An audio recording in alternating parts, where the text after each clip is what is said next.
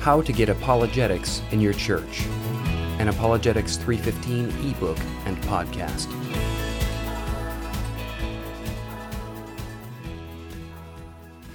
Kicking Off the Truth Project by Patrick Collins. The following is a summary of how I started an apologetics ministry at West Huntsville Baptist Church.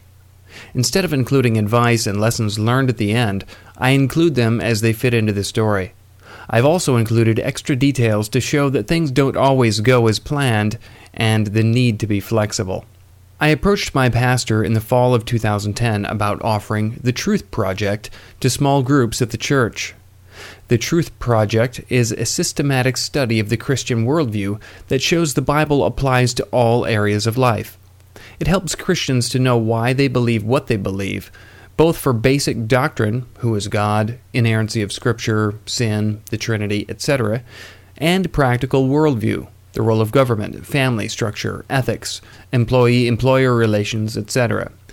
It was developed by Focus on the Family and is a 13 week DVD based small group curriculum. I had taught the Truth Project twice before, so I knew how to lead a group through it.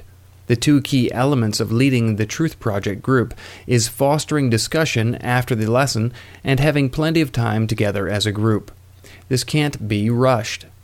As I explained this to my pastor, we both agreed it would be best to slowly introduce this to the congregation. We wanted to have one small group go through it first, then we could build up from there. We started by putting inserts into the church bulletin on a Sunday morning in late October. At the end of the morning service, a short three minute promo video was shown. An announcement was made that we would have an interest meeting the next Sunday immediately after the morning service. The next Sunday, I held the interest meeting to explain briefly what the Truth Project is. I also explained that we were looking for individuals who may be interested in going through the small group first in order to be trained to be small group leaders. My hope was that if our first group went through it in the spring, then we could have multiple groups go through it later in the summer or fall. Out of a church of about 180 adults, about 30 attended the interest meeting. Of them, about half said they'd be interested in only taking the class, and a handful said they would consider being trained to be leaders. I coordinated with the potential leaders what nights would be best for them and decided to have two classes. One would meet on Monday nights and the other on Wednesday nights. Because of this, two couples who really wanted to come couldn't. I wanted to be inclusive, but asking them to wait was one of the hard decisions I had to make. Thankfully, there would be other opportunities for them. I then opened up the two classes for anyone else interested in going through it in the spring. I capped each class at a dozen people. The Truth Project isn't as effective for larger groups. It is a small group curriculum, after all. Once January came and the classes started to meet, our numbers ended up being 11 and 9. We had a few drop out due to schedule conflicts. The Monday night group met at my home, home meetings are recommended by the Truth Project, and the Wednesday night group met at the church, not as preferred by the Truth Project. To do the Truth Project, you have to be trained by Focus on the Family either by going through a small group and then watching a leader training DVD or attending one of their training events.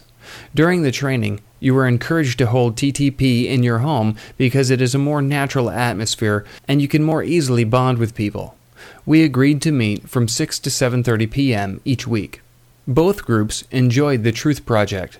I was able to bring up apologetics several times during the discussions. TTP contains some apologetics, so I intentionally developed those ideas further.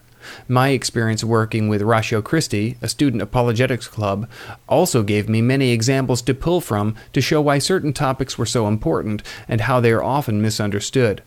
Also, being able to cite current events and how they related to defending the faith was especially useful.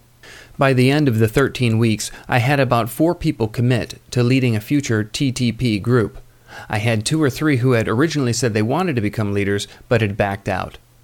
During the summer of 2011, we had three Truth Project groups. The church's summer schedule only allows for 10 weeks, so they started a week early and ended a week late. They had to skip the lessons on biblical principles used in founding America.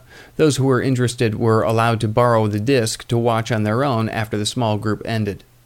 In the fall of that year, one of the church's small groups that meets in a home went through it.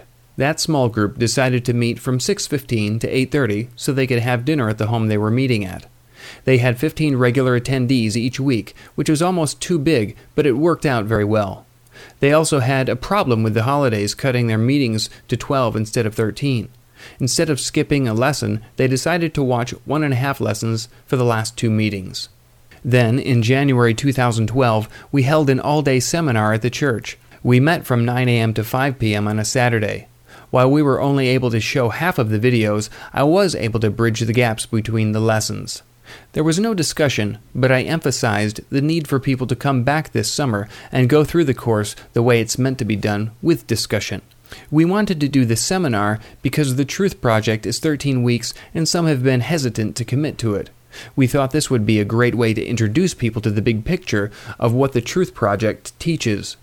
It also worked as a great reinforcement for a few that wanted to go through it again. We even had several people from other churches attend. The seminar paid off, and many have signed up to go through this course this summer.